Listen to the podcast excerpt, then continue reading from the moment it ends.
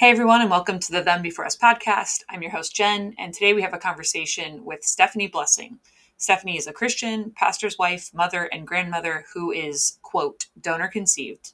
She talks about her story with the hopes of getting people to think through the ramifications of using, quote, donors from a biblical perspective. We hope you enjoy this conversation. Thanks so much for listening.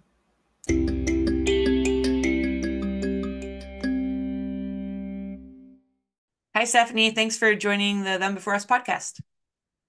Thank you for having me. I appreciate being here. It's going to be a great conversation. I know a lot of people will be interested and I think encouraged by this. So, maybe just start with a little bit of like where you are, who you are right now. Do you have family? Where do you live? Let me try again. Let's start. Let's start. I'm glad you can edit. I know, seriously. And me having the power to edit is the best and I didn't start my stopwatch. Okay, here we go. Let's start with maybe just who you are right now. How old are you? Do you have family? Where do you live? What do you do during the day? We'd love to start off there. Yeah, so I'm uh, I'm 46. I live in Tennessee. Um, my husband is a pastor. We have five kids, um, 22 to 15. We have a three month old grandson who we're thrilled to get to spend as much time with him as, as possible. This is a really weird season of life right now for us. God is is uh, doing some crazy for us upside down kinds of things. So this is not normal life right now in this moment for us, but it's still good. It's still good. I think a lot of people can relate to that, especially it feels like from 2020 on was kind of like the joke is last year was 2019. It really just shifted a lot of things for a lot of people, right? Okay, take us back to growing up. Maybe some significant memories you have of of maybe thinking things aren't quite right in my family. Something kind of interesting is going on, but you didn't really know the whole you didn't really know the whole story or the whole context at the time. What was your growing up like? Yeah, that's actually a really good question because when I was growing up, there was a family picture that hung on our hallway wall. My mom, my dad, me, and my sister. I'm five years older than my sister. In the picture, I was about seven, seven years old. I think we still lived in Texas, so that would have made me at the most seven. So my sister was two. Um, it's a picture that I would walk past it every day and I would look at it every now and then and I would wonder who I look like. I didn't look like my mom. My sister was a spitting image of my mom. I didn't look like my dad, but I had my dad's dark hair.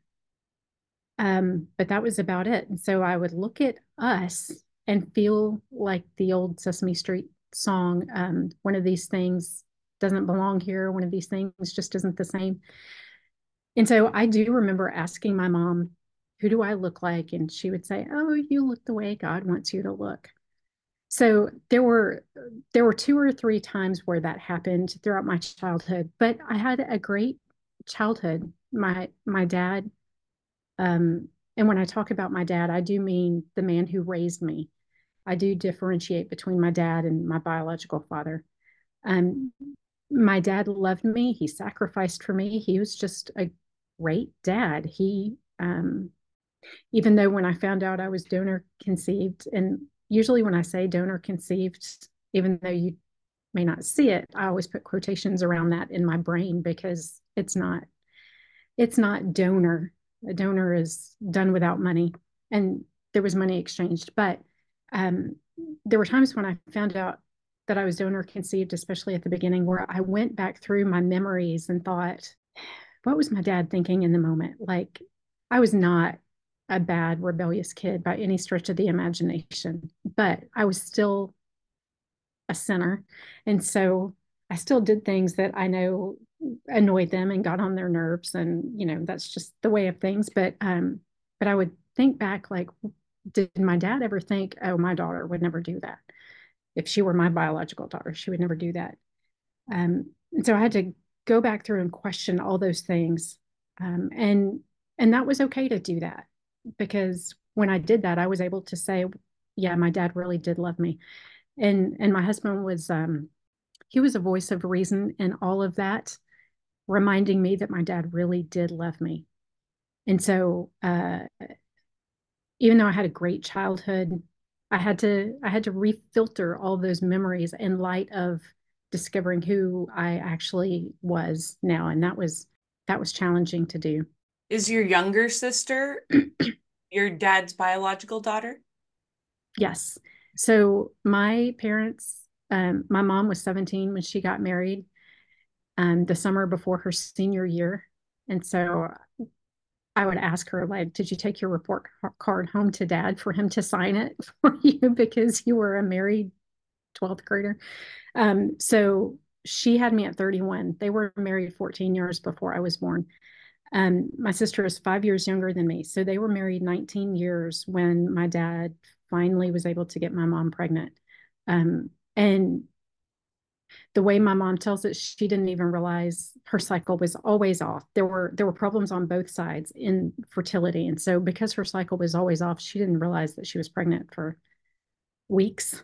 I, I don't know how far along she was when she finally realized, hey, maybe I ought to go take a test.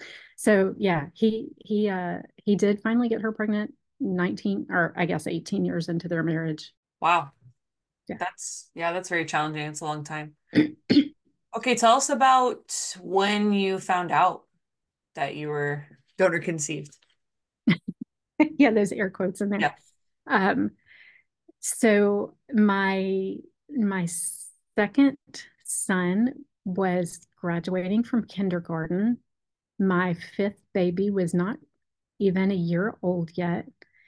Um, and so my mom and her sister came to Tennessee for my son's kindergarten graduation. And my aunt drove her really cool avalanche truck here. And so my my oldest three kids wanted to ride in the big truck. And so my husband and my aunt drove the 45 minute drive to where we were going in my aunt's really cool truck. And so that left my mom and I my mom and me with the two babies in my boring van. And so my mom and I were never alone. Somebody was always around when I was with my mom, still is. And so um, we were we were driving, we had 45 minutes. At this point, my dad was probably four or five years into a, a terrible, I don't even know how to describe it, uh, something like ALS, health issues like ALS, and there was a little bit of dementia, but mainly his muscles were just shutting down. And so he was a few years into that. And every time I would see him, I could tell that he was a little worse than he was the last time I saw him. I know how to use Google. I know how to look up medical issues, but I never wanted to because I I didn't really want to know if it was genetic or not. I didn't want to know, hey, there's a good chance that I could be where my dad is in 30 years. I thought we were going to talk about my dad. And she said, Well, I never actually told you about how you were conceived. It's like, okay, well, do tell. And she said, Well, all those questions that I'd had as a kid, when my husband and I met and got married, we would have conversations about who I look like. And as a matter of fact, I think the week before I found out we had watched an episode of House. And of course, House is based on him trying to figure out the the health mystery. Why is this person sick? What's going on here? And it's, you know, complex and everything. And this episode that we saw had a kid who was adopted, but his parents hadn't told him he was adopted. The things just weren't lining up. And so it came out he was adopted. And so we talked about that again. We talked about it a number of times. And I just thought, I'm not adopted. My mom told me about um, the first time she felt me move. They went to eat pancakes in the middle of the night to celebrate me moving. I was breached, so she had a C section. And in my mind, I they were a package deal. I either belonged to them or I didn't. I knew I belonged to her, so I just just something didn't make sense though. I, I could not put I didn't even know what the puzzle pieces look like in order to put it together, much less what the picture looked like. I just knew things just didn't make sense in my brain. And so, um, yeah, as soon as my mom told me everything, all those puzzle pieces came together finally. We had to do the kindergarten graduation. And so we got to the church where it was. And my husband's like, What's going on? Tried calling you. You were really short with me. What and it, and I was. I was like, I can't talk right now. Mom and I are talking. And so he knew something was up. And so uh, just trying to get through that kindergarten graduation with this explosive thing in my brain when I really just want to be focusing on my six year old. That was challenging. And then we had to go home, and my mom and aunt stayed with us, and I had to, you know, put on a normal face. And yeah, that first night was, man, that was so hard. It was hard. Yeah. It's probably maybe both that a lot of things are falling into place, but at the same time, a lot of things are now have crashed completely to the ground, have blown up in your mind. Yes. Yes. So what are your what did your next steps look like? I mean, so now you're with them maybe the rest of that weekend, but like you said, you don't get a ton of with a lot of kids, you don't get a ton of time just to sit and talk. Were you able to talk to your husband shortly after that to tell him what was going on or? Yeah, as soon as we got home, I just couldn't keep it in anymore. We had to sit through dinner before we got home and put on the happy mom face and I'm so proud and so when we got home, I just let my mom and aunt take care of the kids. My husband and I went in our bedroom and I just sat in his lap and cried. My mom tried to tell me um, in that in that first conversation, you know, we used a sperm donor, but I think that your dad is really your dad. And I don't think that she, let's see, I was I was 32, almost, thir- I, I just turned 32. I think even in the course of three decades, she had not fully accepted the reality of what she had done because I think she was still hanging on to hope that my dad really was my biological dad. We had a lot of personality traits in common. And so, but he raised me. Of course, I'm going to be like him in a lot of ways. So, um, so I sat in my husband's lap and cried. And I said, pull up the the eye chart. Remember in high school biology, the the color, I cannot remember what it's called now. Um, the eye chart that shows the percentages of you know two brown-eyed parents having a green-eyed child or whatever. Um, my mom has blue eyes. My dad had green eyes. So my dad wore glasses, and they were thick glasses. And so I never paid attention to his eye color that green and blue eyed parents create a brown eyed child. And my eyes are not just brown, they are brown, they're dark brown. And so I'm just seeing that confirmed that my dad wasn't my dad. I didn't need a DNA test telling me he wasn't. I cried and and my husband held me and that's my husband did a lot of holding me while I cried for a long time um, he was great at that because that's about all he that's about all he could do. We had no idea like how to deal with this. So yeah, that first night it, it was tough. When my mom and aunt left the next morning, I immediately went into research mode. And um, she was able to tell me she remembered the name of her endocrinologist that she saw. And so I just started from there and I I had no idea what I was doing, but with Google I was able to find kind of what I was looking for, just try to figure out how to look for things. I mean, this was a whole new world. I had to learn new vocabulary, concepts. I had no idea that there was I, I, thought I was a test tube baby. I'd heard that phrase because of Louise Brown in 78, which was a year after I was born. I, I had no concept of really anything. So I had to learn this whole new language and subject and and I didn't get to ease my way into it the way you do in college. I was thrown in and had to take a master level course with with no foundational understanding of even what I was doing. Yeah. And it's in your life. It's a master course in like my actual life and background. So who's Louise Brown? Um she was the first the first test tube baby. Oh, okay. See, I learned just enough then to know what I needed to know. I didn't retain most of it if it didn't apply to Well, that's me great. personally. No, and people can go, we can all go Google that as well. Yeah, yeah. I just hadn't heard that name before. Okay, so you start all the research. I mean, was your first inclination or one of them to say, I want to find this guy, my biological father? Kind of. I remember telling my dad, um, my mom that night. Um, so I've got a biological father, and she was like, "Yeah, I guess."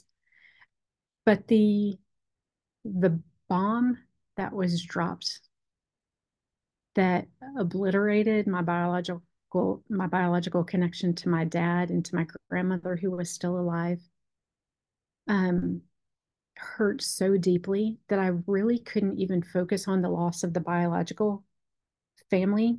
Um, I could only take one loss at a time. And so the first loss, the first six or eight weeks were just spent mourning over the loss of connection with my dad.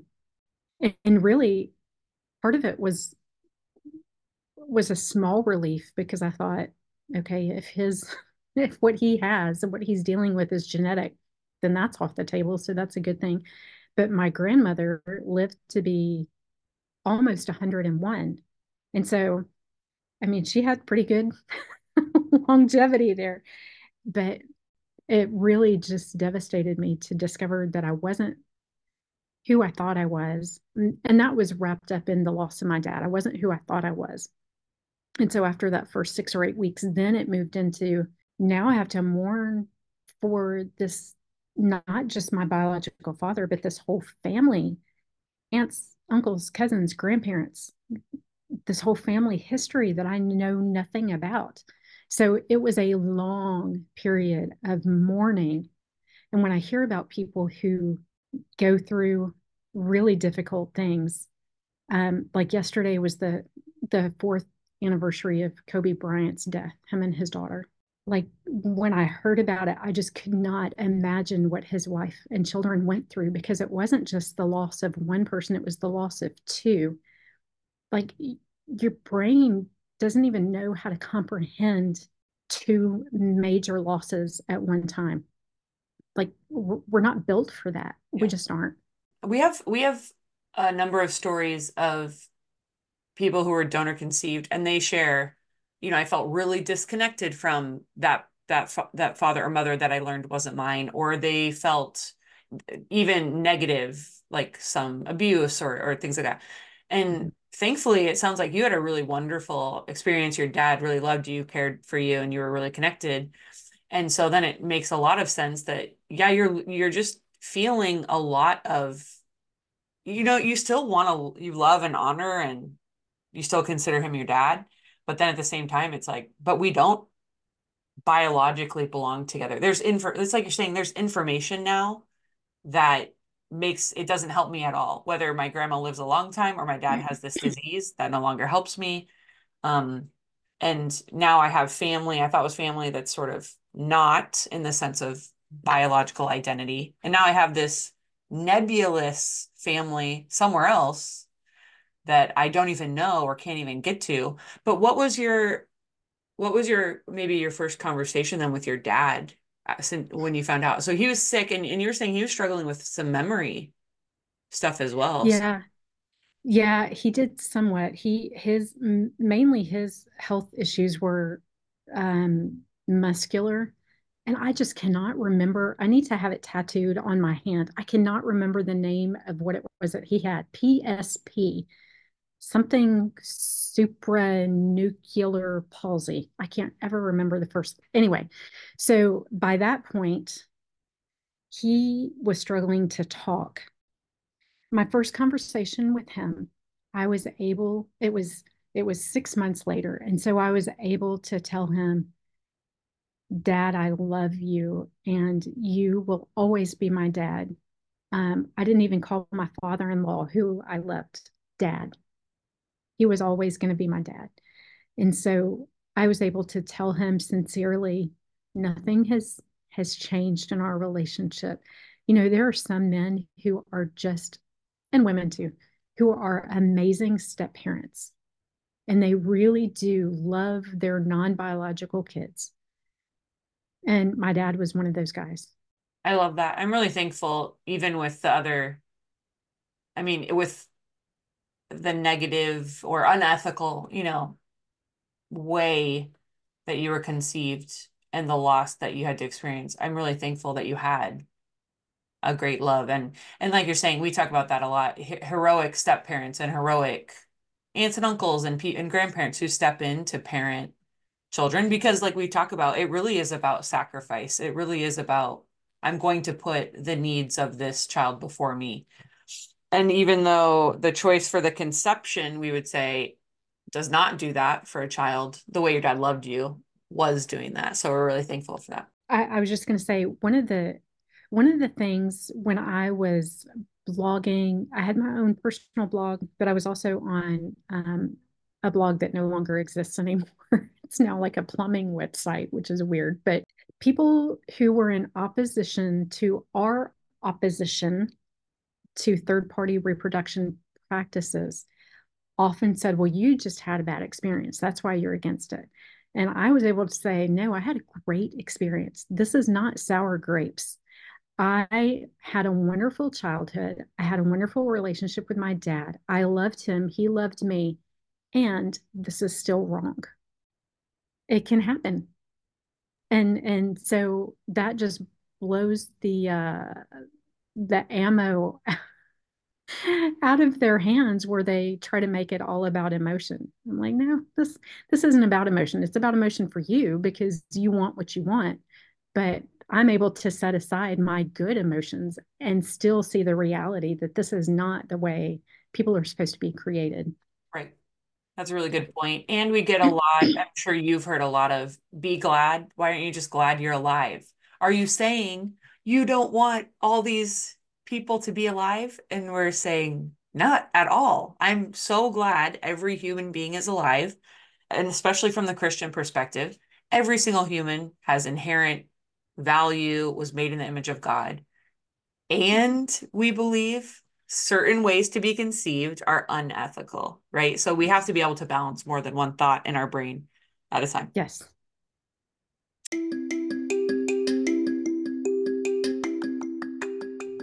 listening to the Them Before Us podcast. Make sure you head over to thembeforeus.com to find us on social media, sign up for our newsletter, donate, and more.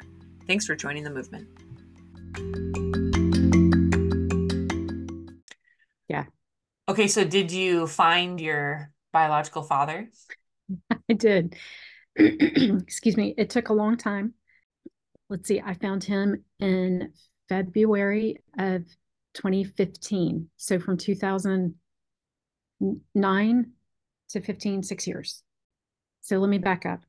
I'm a talker when it comes to this, and all these things are mm-hmm. related. And then I start saying something, and then I'm like, oh, wait, I need to say this first so she understands why I'm saying what I'm saying. Yeah, yeah. No, so when I first found out and was devastated, and um, as a Christian, I was looking for a Christian perspective online. First of all, I didn't know anybody else who was in my situation.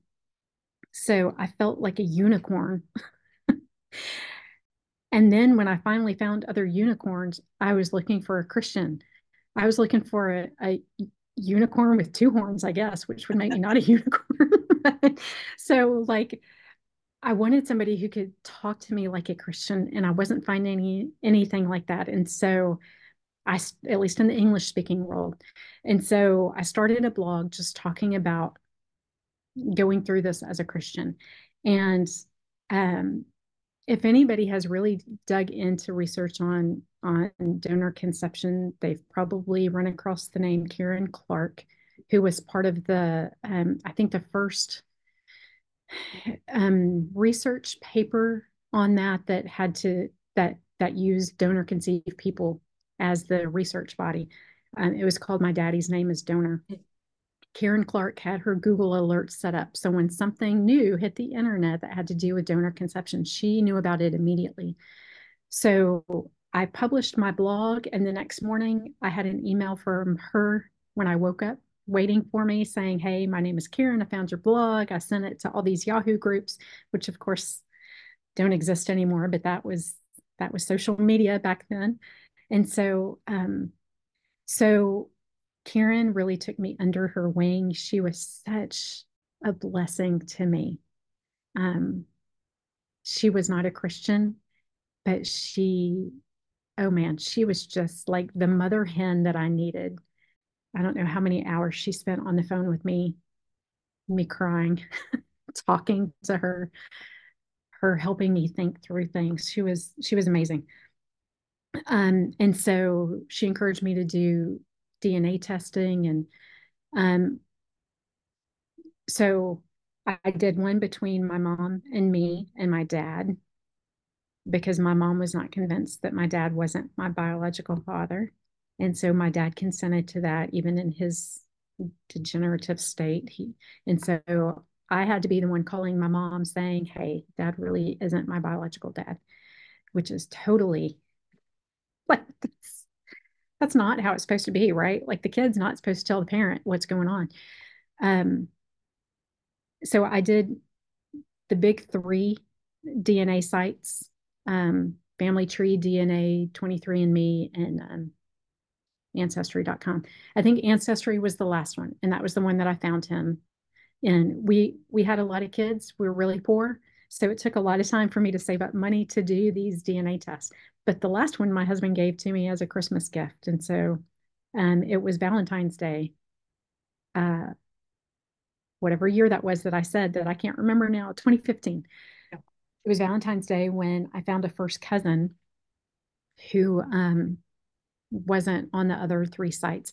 The the first site that I did was able to tell me that I was half Jewish, which was really it was just really thrilling to know that I had a culture.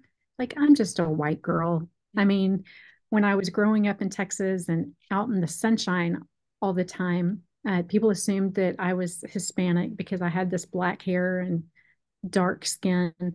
Um, as a teenager, people would ask me if I was Asian because of the shape of my eyes. Like, I guess I just looked like a conglomeration of all kinds of ethnicities. So it was it was amazing to discover that I actually had a culture that I belonged to and not just, you know, an American white girl. Um, but that made the hurt even deeper because I didn't grow up Jewish. I didn't know anything about them other than what I'd learned, and I'd always kind of been fascinated with Jewish culture.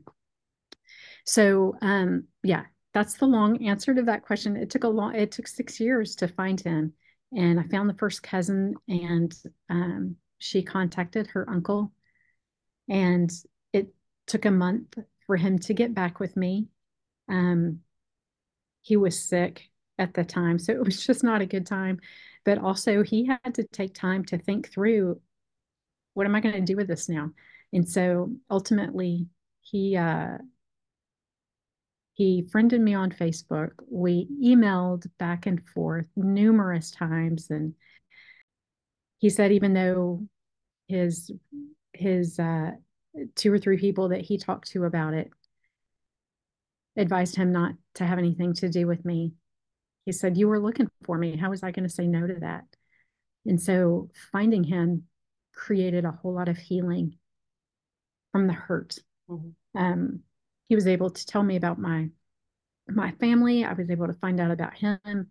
You know, the whole debate of nature versus nurture. My life is is that um, there there are so many things that I'm like my dad, my my mom's husband. There's so many things that I do the way he does. But when I first started talking to my biological father, and we didn't actually even talk on the phone until um, last year. Oh, wow. 2023. Um, but so much of what I would see in him, it was crazy. We have the same sense of humor that most people don't think is funny. He would say, he would write things out, and I would just be crying with laughter. And I would tell my husband, read this. And he's like, that's not funny. I'm like, you just don't get it. It's hilarious. Like, we have the same weird sense of humor. Um, and he would tell me, You remind me of my sister. She's a recluse in New York City. I'm like, oh, great. I yeah, I would rather be a recluse, but I can't. And and really I don't want to, but that's my tendency. And and so he would see family traits in me. Um, when my oldest child, my son was born, he looked like me. And it was crazy because I had never seen anybody who looked like me before. And so um, I was able to take a picture of my son. I don't know, he was probably 19 at the time when I did it. A picture of him and then a picture of my biological father and put them together. I mean, my oldest son is the spitting image of my biological paternal side. It's crazy how much. And then my youngest son looks like my husband, but his eyes, there was always just something about my youngest son's eyes. I'm like, I just, they just seem so familiar, but I don't know. It was weird. Like, I don't think he looked like me, but there was just something innate that looked familiar. And so I saw pictures of my grandparents and my father when he was younger with his sisters.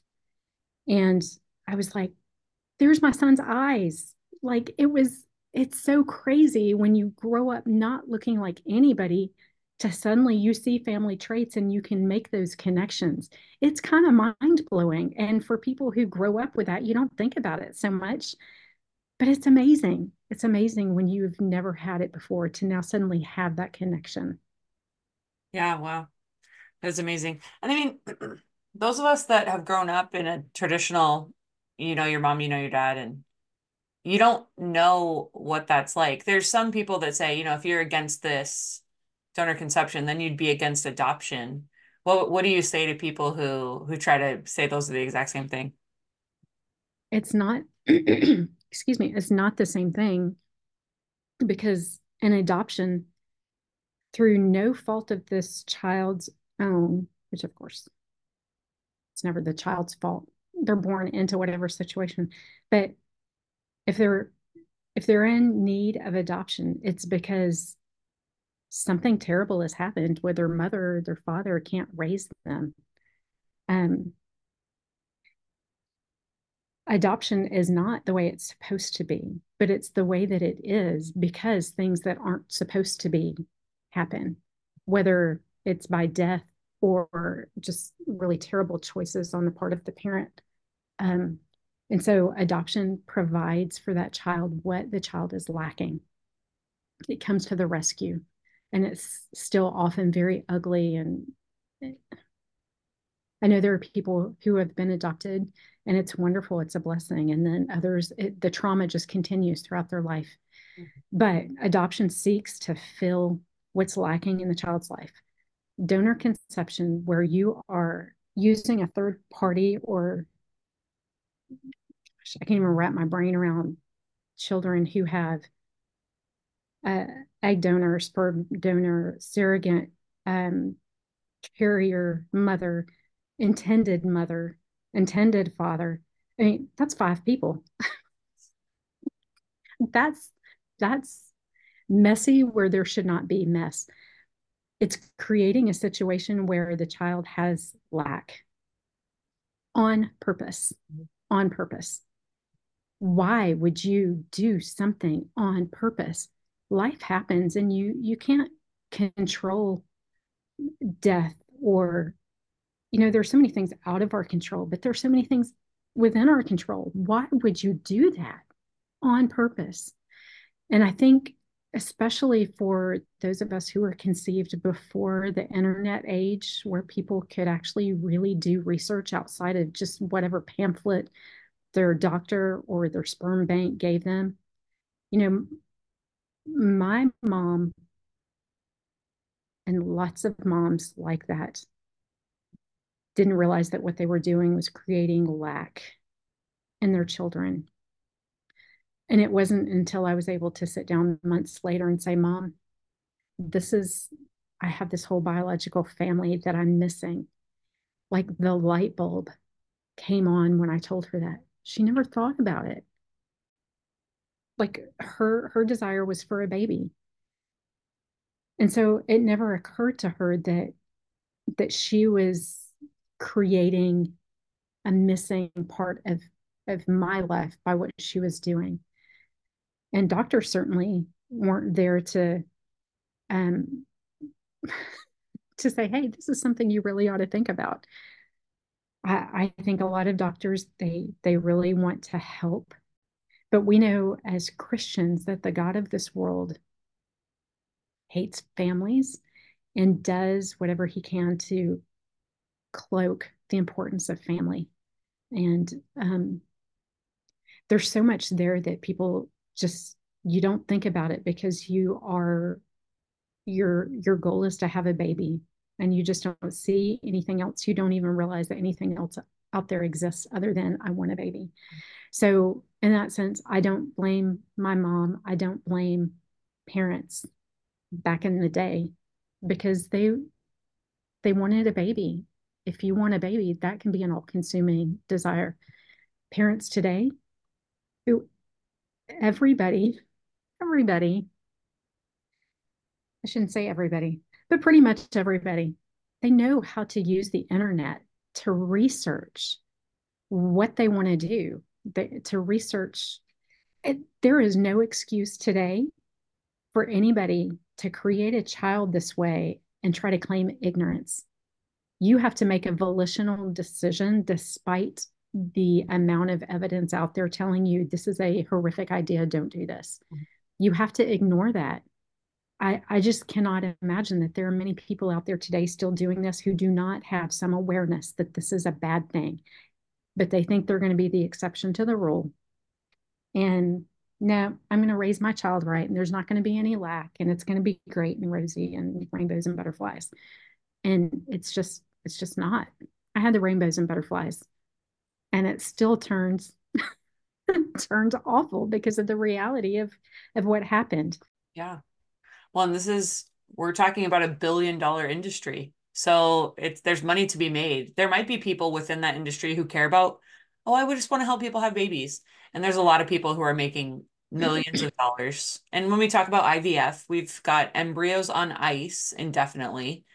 And we talk about pro life, you know, we get a lot of pushback or we find um live action posted live actions the pro life organization that posted something about yeah they were just saying third party reproduction and adoption are not the same and they did a number of slides to say why almost every comment was i'm pro life but and they didn't see a problem with what was going on. And so I think there really is a lot of work to do to try and get people on board with we need to take the logic from the pro life movement. Kate likes to say this is pro life 2.0. You can't say you're pro life and be okay with technologies that destroy lives, literally, you know, the embryos that get shredded and, and left to die or researched on, et cetera. And we also you know, like pro family doesn't just mean any assortment of adults that want to do whatever they want and kids just go along with it. We're yeah. saying because a child has a right to that one man and one woman they came from, you need to justify to me why they should not get that. You know, that's the basic, that's like the starting place. So that's what I'm telling people. Someone said, Tell me one law that says a kid should get their mother and father. And I was like, it's natural law. They already do have that person. You have to tell me why they should be taken away from them. There was a quote, I want to say Barry Stevens, who, again, if you've done much research, that name might be familiar. Um, I want to say it was him who said something along the lines of when a woman goes to the hospital and gives birth to a baby, and the time comes for her to go home, she doesn't get to just pick out any baby in the nursery she wants. That's not how it works you take home the child that you gave birth to. That's how it works right. because that's your baby. You don't just get to pick and choose. Children are not, you know, clothing in a store that you go and try on and oh, I like this one, so I'm going to take this one home. Yeah, and when you suggest adoption to to folks, they might say, "But I want my own baby because they acknowledge the biological connection is important to them. Like you're saying with the hospital, they want to take home the baby they're biologically related to. but they're having a difficult time. And what we're trying to say is, oh, that's great, totally understandable. Flip the perspective and now consider does the child want a biological connection to the people they're being raised by? Yes. But also, they don't want to be taken from the people that they're biologically connected to. Yeah. We have um my donor's name is daddy the study on our website so we host yeah. it because we Okay, the cool. link ended up getting broken or so that was really cool and i'll make sure i put that link in the notes Yeah. Yeah, that was um that was pretty groundbreaking when it came out. Um and Karen Clark, I I think she's really tried to pull back from from um being a public advocate. So sorry, Karen, if you hear this and are not thrilled that I threw your name out there, but she was amazing. She was a blessing to me. I Yeah. love to sing her praises. that's great well we can just kind of wrap up with with chatting about what did life what was your life like you know from all of that kind of turmoil things really started to break down make make sense but then break down. But to now what's that healing process been like? Do you feel like you've been able to connect with others and help others because of your story? Um, I hope that I have because that was the that was the goal. Um, as a Christian, I wanted to be able to minister to others.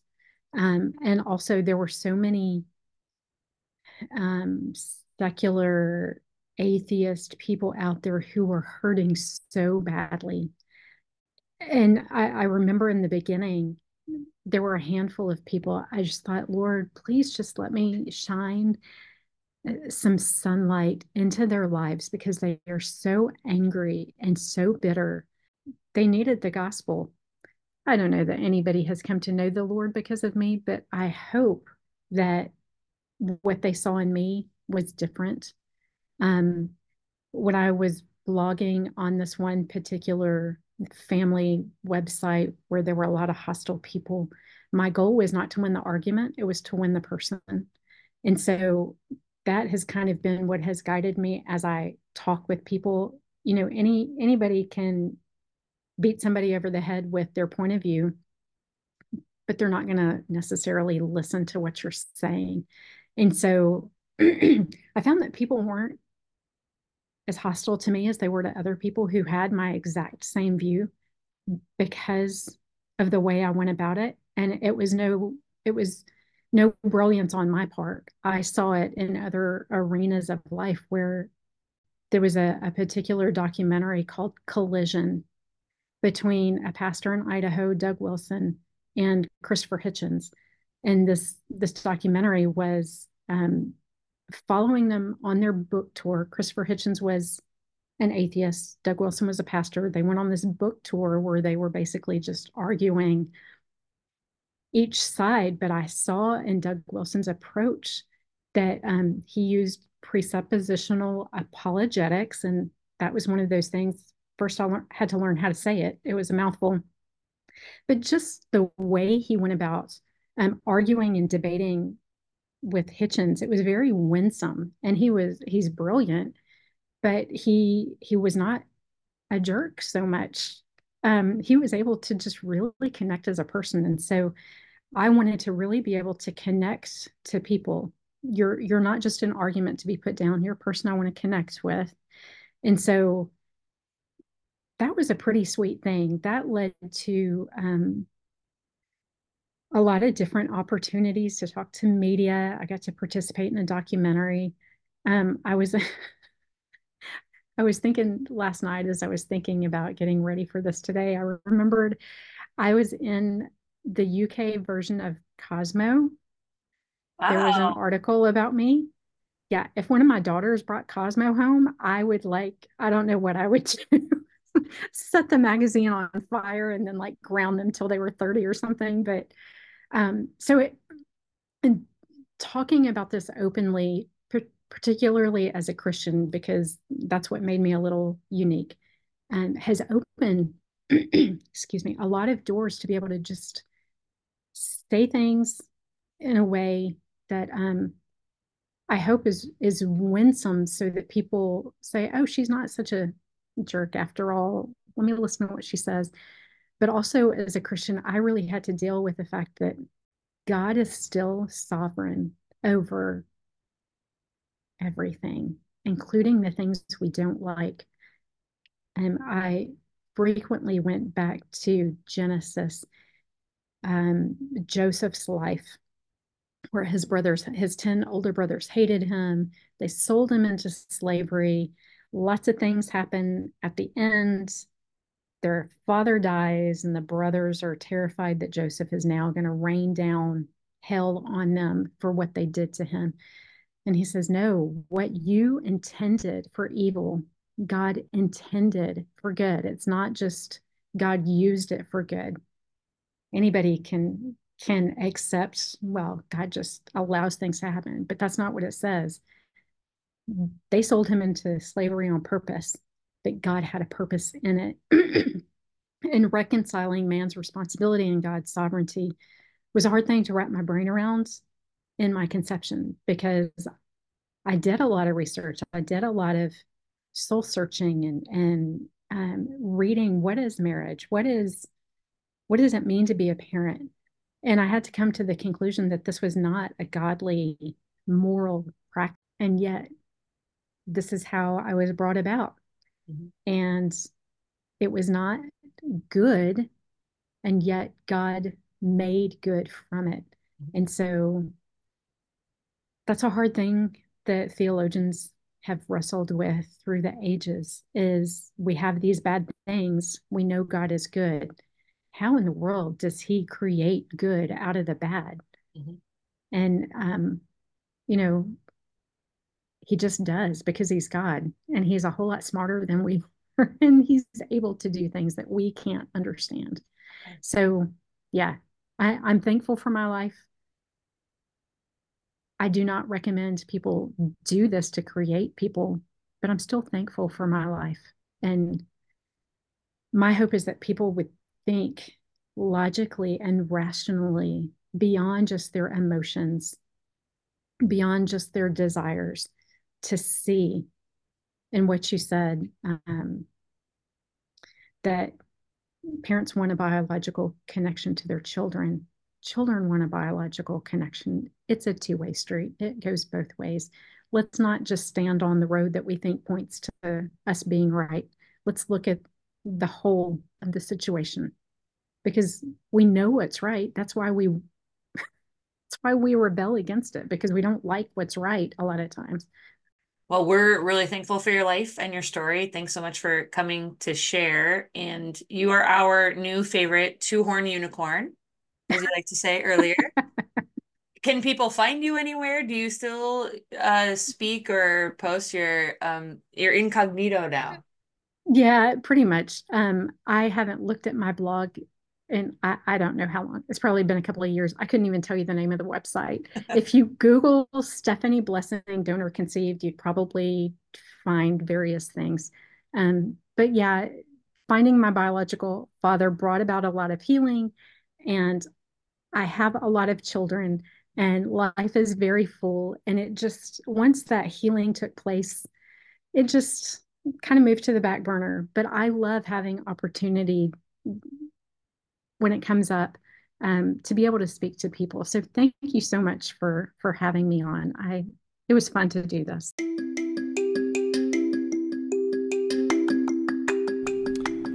Whether you are religious or irreligious, whether you are single, married, gay, or straight, if you are defending the rights of children, you are one of us. Thanks for joining this global movement to put them, the children, before us, the adults.